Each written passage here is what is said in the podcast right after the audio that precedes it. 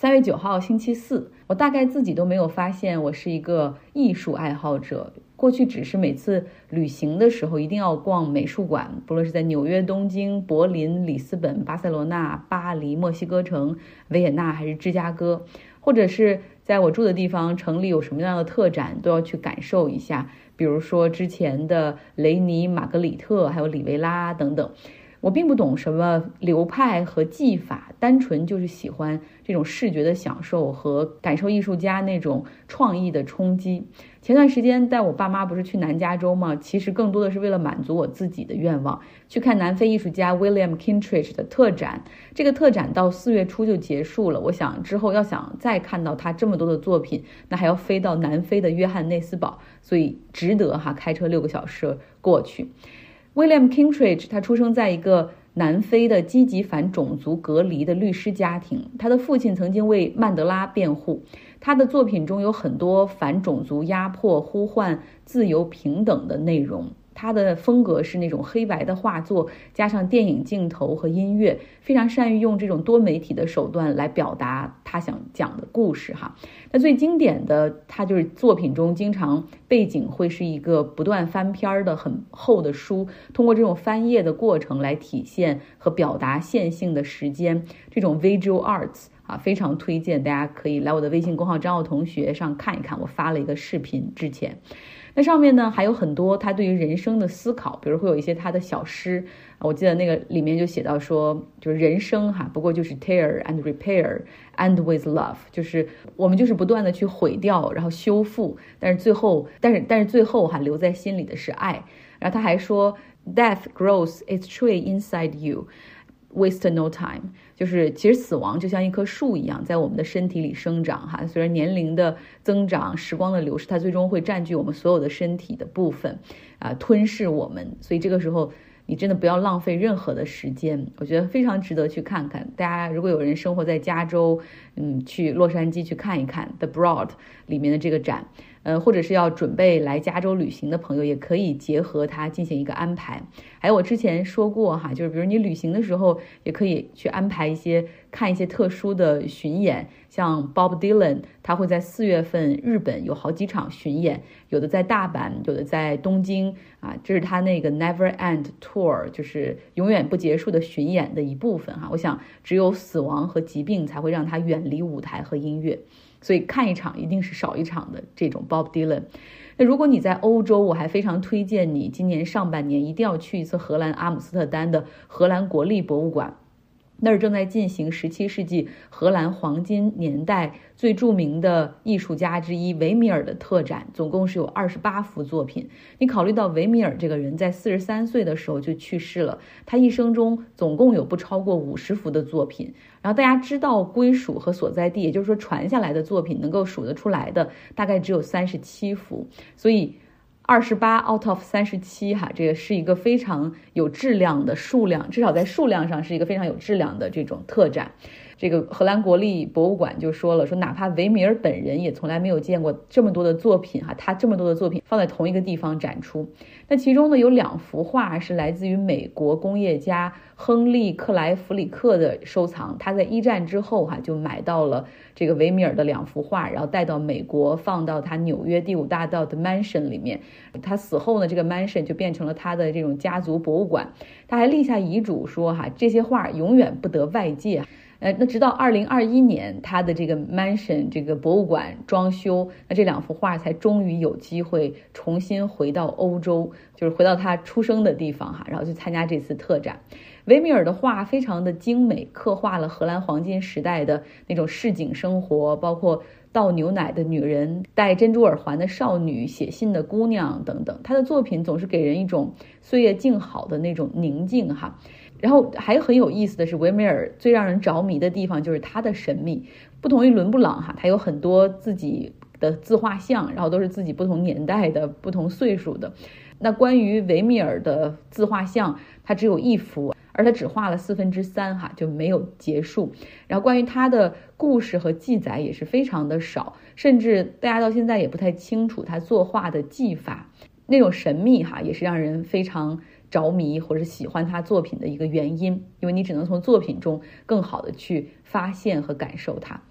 所以我当时哦，我就觉得哈，人会死，但是这种艺术和这种作品不会。还有有的人说家族会消亡，但是故事不会哈。我觉得有很多传世的经典的艺术、音乐、历史书籍，其实有很多东西真的值得拥有我们的时间和注意力。节目的后半部分，我们来关注一下土耳其。今年呢是土耳其的大选年，在五月十四号的时候，他们大选日会举行。总统埃尔多安确定了哈，说这个大选的日子不会因为之前南部地区的大地震而推迟。那么现在看到，为了击败埃尔多安，六个在野党联合起来推出一个总统候选人齐利克达鲁格鲁。嗯，他是来自那个中间偏左的 CHP 那个党 Republican People's Party。呃，这个党实际上是现代土耳其的国父凯末尔建立的，也是土耳其最有资历，然后历史时间最长的政党。在一九九零年之前，基本上这个的政党是经常是一统大局，但是九零年之后哈，逐步是被选民抛弃。那这个六个政党现在团结在一起，就是因为不想去分对方的票，他们哪怕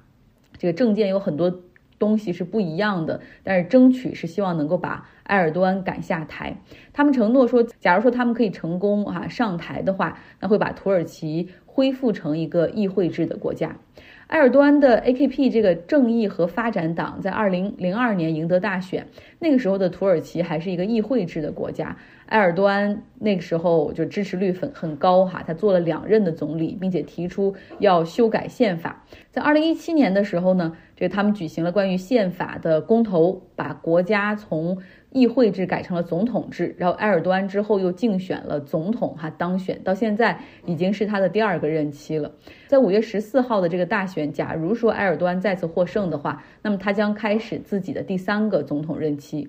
埃尔多安曾经是非常非常受欢迎的哈，他任期内大搞基建、拉投资、拉经济，土耳其经济也保持很高速的增长。另外呢，他也是非常传统的那种宗教保守派的价值观，他那个政党就有点要推这种政教合一的感觉，就是绝对要反凯末尔的那种世俗化的土耳其，所以他是力排众议哈，让这个 Hagia Sophia 这个有着很多历史的博物馆重新变成了清真寺，允许大家进去礼拜。那他在很多地区，尤其是像安纳托利亚。土耳其的内陆地区有很高的支持率，不过自从疫情以来呢，百姓对他的支持开始出现松动，主要的原因是经济实在太差了。像土耳其最近两年的通胀率持续走高，那现在看短期的这种通胀，单月的哈大概是百分之四十到百分之五十，二零二二年全年的通胀大概是百分之六十四，百姓就感受到生活越来越艰难。然后呢，这个政府按理说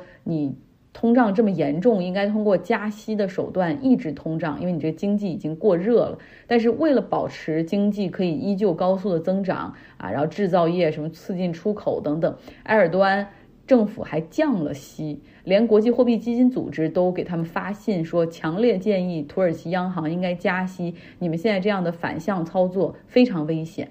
那为了让百姓能够满意，这个埃尔多安政府还搞出了一系列组合拳哈，比如说提高最低工资啊，然后还搞出一些补助项目，帮助贫困阶层可以支付房租，还有就是补贴政府办的那些连锁面包房啊，所有东西涨价，但这个面包不涨价。于是我们也讲过哈，这些连锁国营面包房前面就排起了长队。现在土耳其大选临近嘛，有各种各样的民调。啊，他们也做了一些统计，像一个民一个民调就显示说，在大选中肯定会投埃尔多安的，就是大概有百分之三十六，有百分之四十四的人肯定会投给对手。那另外呢，百分之十四的人说，呃，他们会投给谁要看埃尔多安的对手是谁。然后另外有百分之六的人觉得自己还没有想好哈，没有决定。那么对埃尔多安另外一个打击，就是除了经济上的这个打击之外，另外一个坏消息，其实就是在二月六号土耳其南部所发生的这个大地震，让埃尔多安的支持率是进一步下降，因为有超过四万的土耳其人丧生。在这次的地震中，总共是有两万四千九百二十一栋房屋倒塌或者严重损坏。而这中间其实我们也讲过，在一九九九年，当时伊兹美特地区发生大地震，一点七万人死亡。后来那个政府就出台了房屋的建筑标准，就必须要有抵抗地震的一个级别的这样的一个要求，而且呢还要求就是说对新建房屋你要遵循新的标准，然后对于一九九九年之前建成的房屋要逐一的排查风险。但是政府那个时候因为没有资源，然后也没有相关的专业人，所以就把这样的监管 inspectors。啊，就是你去去检查符不符合标准的这样的部分，实际上是企业化的，就是你允许企业、私人企业去承接这样检查的活儿。那你想啊，如果我是业主或者我是开发商，然后我花钱来找第三方的公司去检查我的楼，那这些第三方的公司为了能够继续拉生意哈，然后谁出钱谁就是老板，所以最后就变成了糊弄或者是 rubber stamp，就是。萝卜章哈，就是你只要给钱，我随便来看一下就给你盖章。那二零零二年埃尔多安的 AKP 这个政党赢得大选之后呢，他们又大搞基建，尤其是二零零八年经济危机之后，大量的他们也靠大量的新建呃住房，然后来刺激经济。当时为了能够呃让更多的人，比如说进入这个市场，然后让更多的房屋能够盖起来销售，土耳其政府发了数十万个豁免证哈，让一些。房屋免于去执行地震的这种安全标准，所以我们看到了现在为什么有很多百姓其实是对埃尔多安的政府很气愤的一个原因所在。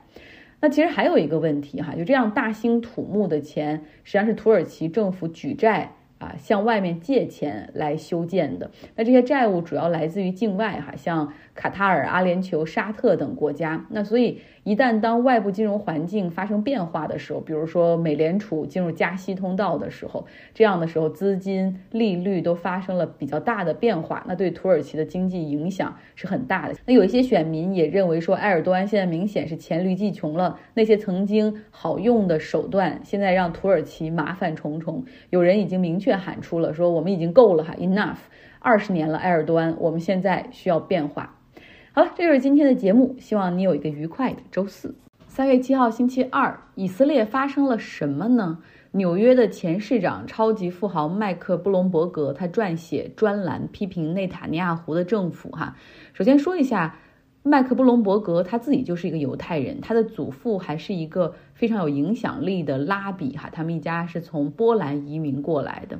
那布隆伯格在过去二十多年里面，他实际上给以色列很多的支持，包括捐款修建了医疗中心，还在当地成立了一个 leadership center。他从来都没有想过自己有一天会在《纽约时报》上写专栏来批评内塔尼亚胡的政府正在把这个国家带向灾难。那布隆伯格他将这个危害非常直白的呈现出来，或者是把这些所有的危险哈都列出来，然后希望能够唤醒内塔尼亚胡。他说，以色列的政府不尊重民主和自由，那么以色列和美国的盟友关系可能也不会长久。那另外还说，这个国家的经济活力和科技上的创新力可能会因为现在政府的越权、百姓的失望而彻底丧失它这些竞争力哈。不要让个人权力的欲望成为一个国家命运的分水岭。那还有像普利策奖得主的专栏作家弗里德曼，他也是个犹太人哈，他又说你从来没有见过像现在这样的以色列，有反政府游行示威抗议，每个周末都在进行，每一次都是几万人的规模。你看到约旦河西岸的定居点，犹太人去放火烧巴勒斯坦人的村庄，然后你看到巴勒斯坦人到犹太人的定居点去杀人。还有包括这个加沙地带和以色列政府军的来回交火，以色列现在的多种矛盾交织着，就像一个快要炸开的高压锅。那以色列还可能以哪种方式变得更糟呢？我们今天来说一下哈。其实之前我们多次讲过，比比内塔尼亚胡他为了延续自己的权利，组成了以色列历史上最右的联合政府。那这样的一个联合政府究竟是一个怎样的怪物？想必大家也听过我讲的好几次了。呃，我们之前说过，内塔尼亚胡领导的这个联合政府，他计划削弱最高法院的权力，因为在他们看来，这个司法系统实际上是由一些左派啊、一些左派的人或者知识分子他们来控制的，然后经常会一些司法裁决可能会让政府或者议会的这个立法或者人选的任命失效哈。所以他们现在希望进行司法改革，就是只要议会投票超过半数的情况下，那就可以 overrule 最高法院的裁决，就可以推翻最高法院的裁决。这让很多人非常的不满哈，因为你这就是实际上已经没有 democracy 可言了。连续已经两个月，每个周六特拉维夫都有上万人走上街头进行各种各样的抗议，因为联合政府中明显已经有好几个内阁的部长就是明显反 LGBT 同性恋群体的这样的政党的领导人。那假如说议会的权力最后要高于司法系统的话，因为它联合政府是由好多个政党组成，它肯定是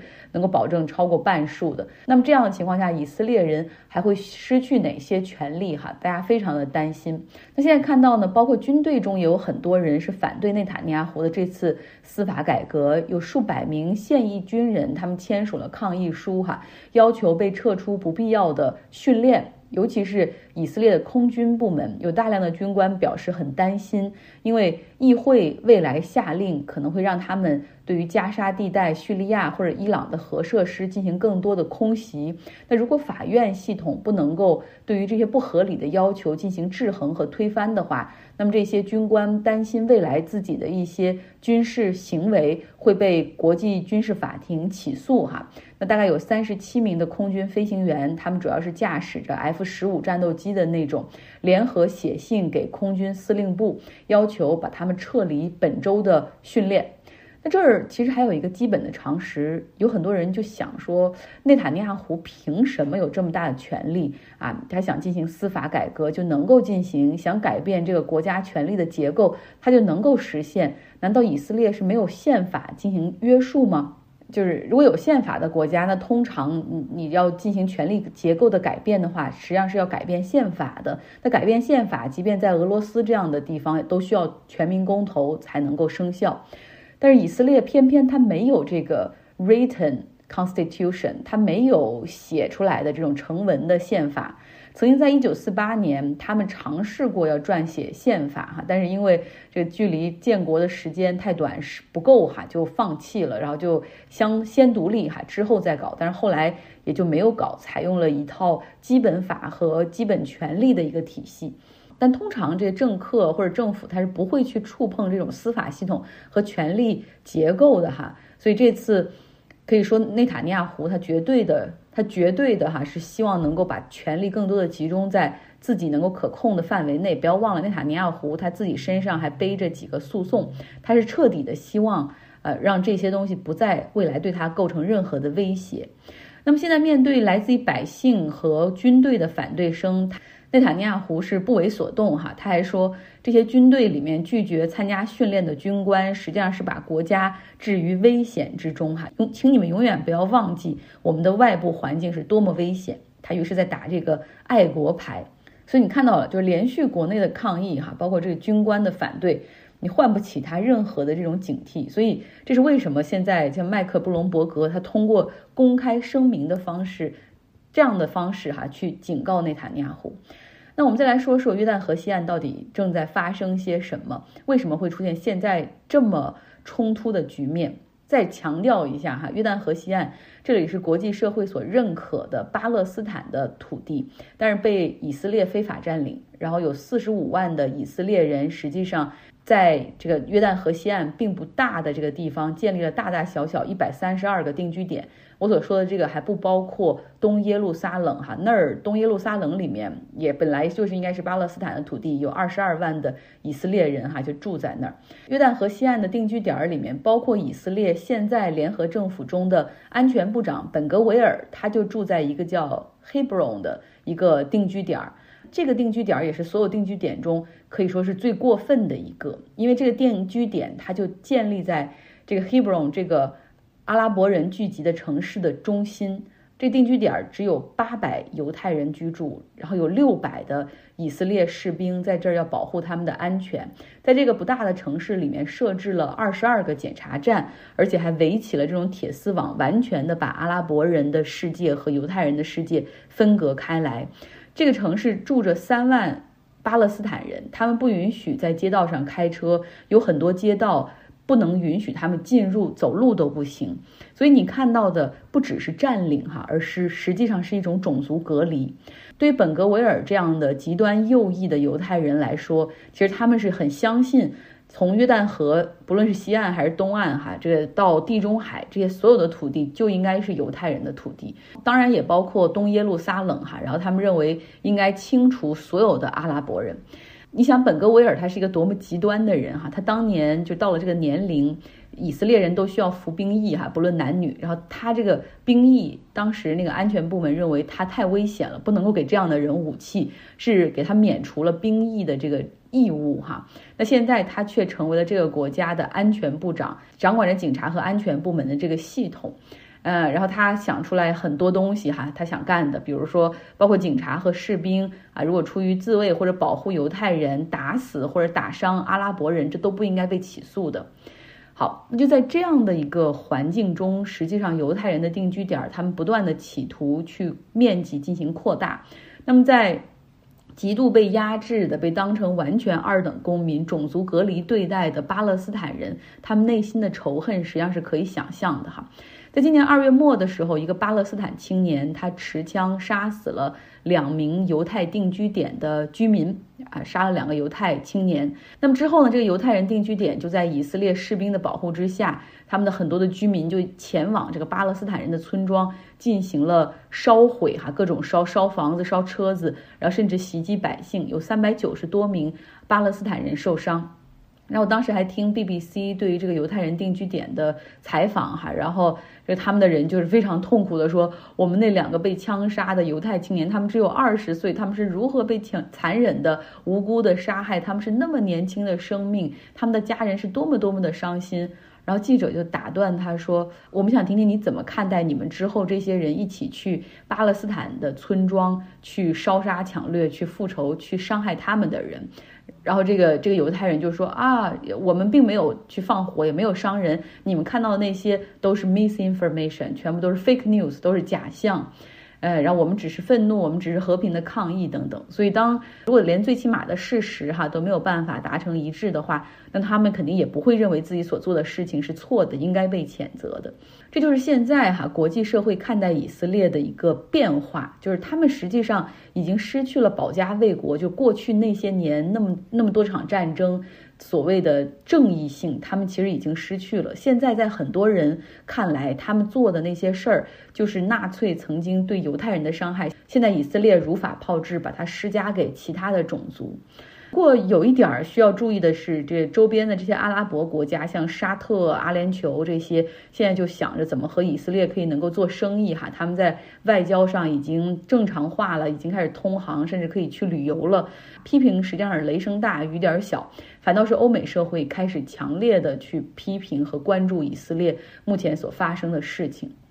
好，我们来说说内塔尼亚胡领导的利库德这个党，这个党呢，传统保守派的政党哈。呃，他对于国家的安全这方面是他们一直以来主打的一个牌，就是这个国家安全高于一切啊，这个是非常重视的。然后他们一直过去走的是这种中间路线，会吸引中间和中间偏右的这些选民。但是你最近在几次大选中也看到了，这个利库德虽然他还是可以拿到议会中的第一大党的席位，但是想成功阻隔，就达到这个 majority 哈，就是哪怕你加很多的党派进来，其实都是很难阻隔成功的。为了再次上位，内塔尼亚胡他现在不仅把自己的政党开始往右带哈，因为他发现你不能够再走中间路线了，你可能会被其他的党派分食。他党内已经有议员提出来，应该禁止啊这个以色列的阿拉伯人从政啊，不能不应该有自己的政党等等。除此之外呢，内塔尼亚胡还把他的手啊就是递给了那些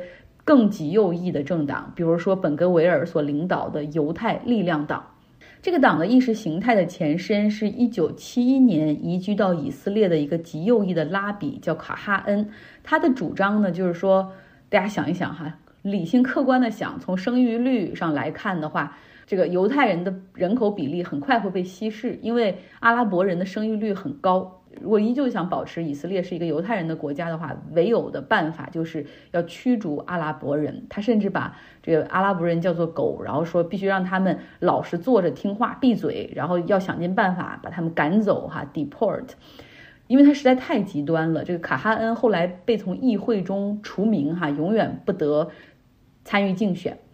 那这个本格维尔他就是卡哈恩的信徒，他从小就加入了这个就像卡哈恩少年团这么一个组织。他自己身上曾经有八项指控被定罪，包括支持恐怖组织，然后以及歧视等等。然后他小的时候、年轻的时候还经常说阿拉伯人应该被杀这样的话。在二三十岁的时候，他成为了律师，哈，开始研究法律，然后并且找到了合法表达和煽动仇恨的这个边界。他于是开始和这些极右翼的人去去传递他的那些理念，哈，就是说你不能够说 death to Arabs，你不能说阿拉伯人去死，这个可能有种族歧视，但是你可以说恐怖分子去死。啊，你不能直接说我要驱逐阿拉伯人，但是你可以要求立法者去驱逐恐怖分子。你可以要求对于恐怖分子快速执行死刑，哈，无需正当审判等等。那这些又恰逢全球民粹化的一个这种历史阶段，它吸引到到了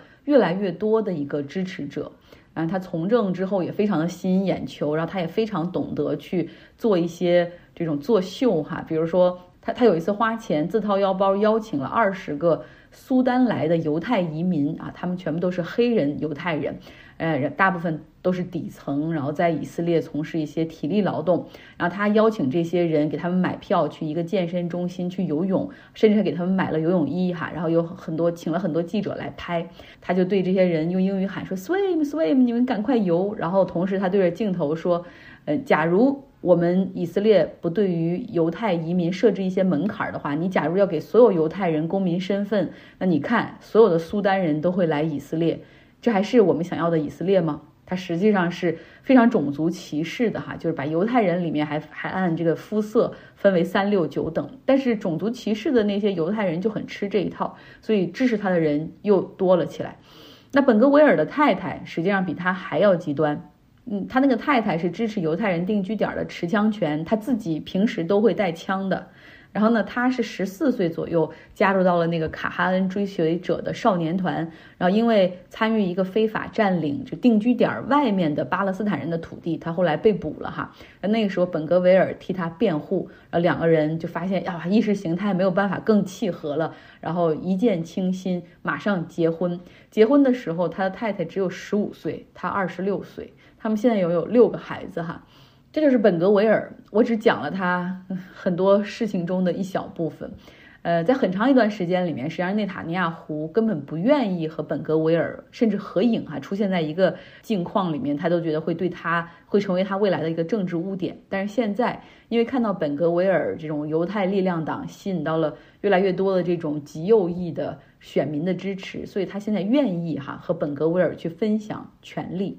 那本格维尔他现在作为国家安全部长，他希望的议题还有很多，比如说要加速以色列公民持枪合法化，对吧？至少犹太人定居点这些，因为他们生存的环境太危险了，光靠警察或者士兵保护他们不够，让他们应该也让他们自己可以持枪。然后另外是说这个啊，士兵和警察他们可以对于恐怖分子更严厉一点儿，然后比如说。如果他们枪击或者枪杀，是不是啊？阿拉伯人呃不应该被起诉。像监狱中啊，他甚至认为在监狱中关押的阿拉伯人可以差别的对待哈，就是不用给他很好的待遇，因为对恐怖分子不需要同情。那对于那些袭击了以色列人的阿拉伯人来说，他要实行连坐法，就是说。呃，如果这个人他袭击了，那么他整个家都会被从房子里驱逐出去，抄家、贴封条、驱赶，同时要调查家族和邻居，哈，都要抓走协助调查。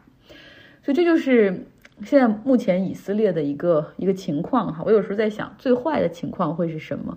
如果随着这种极右翼的增多，然后本格维尔这样的人，他未来他的这个犹太力量党成为以色列议会的第一大党。由他来主导组阁，他来做总理的话，那么以色列会会怎么样呢？所以我有时候在想，内塔尼亚胡哈为了保证自己的权利，他实际上是和魔鬼交换了灵魂，同时他可能无意中哈会给这个魔鬼越来越多的空间，可能这样的一个魔鬼会完全的改变以色列一个国家发展的一个走势。好了，今天的节目就是这样，希望你有一个愉快的周二。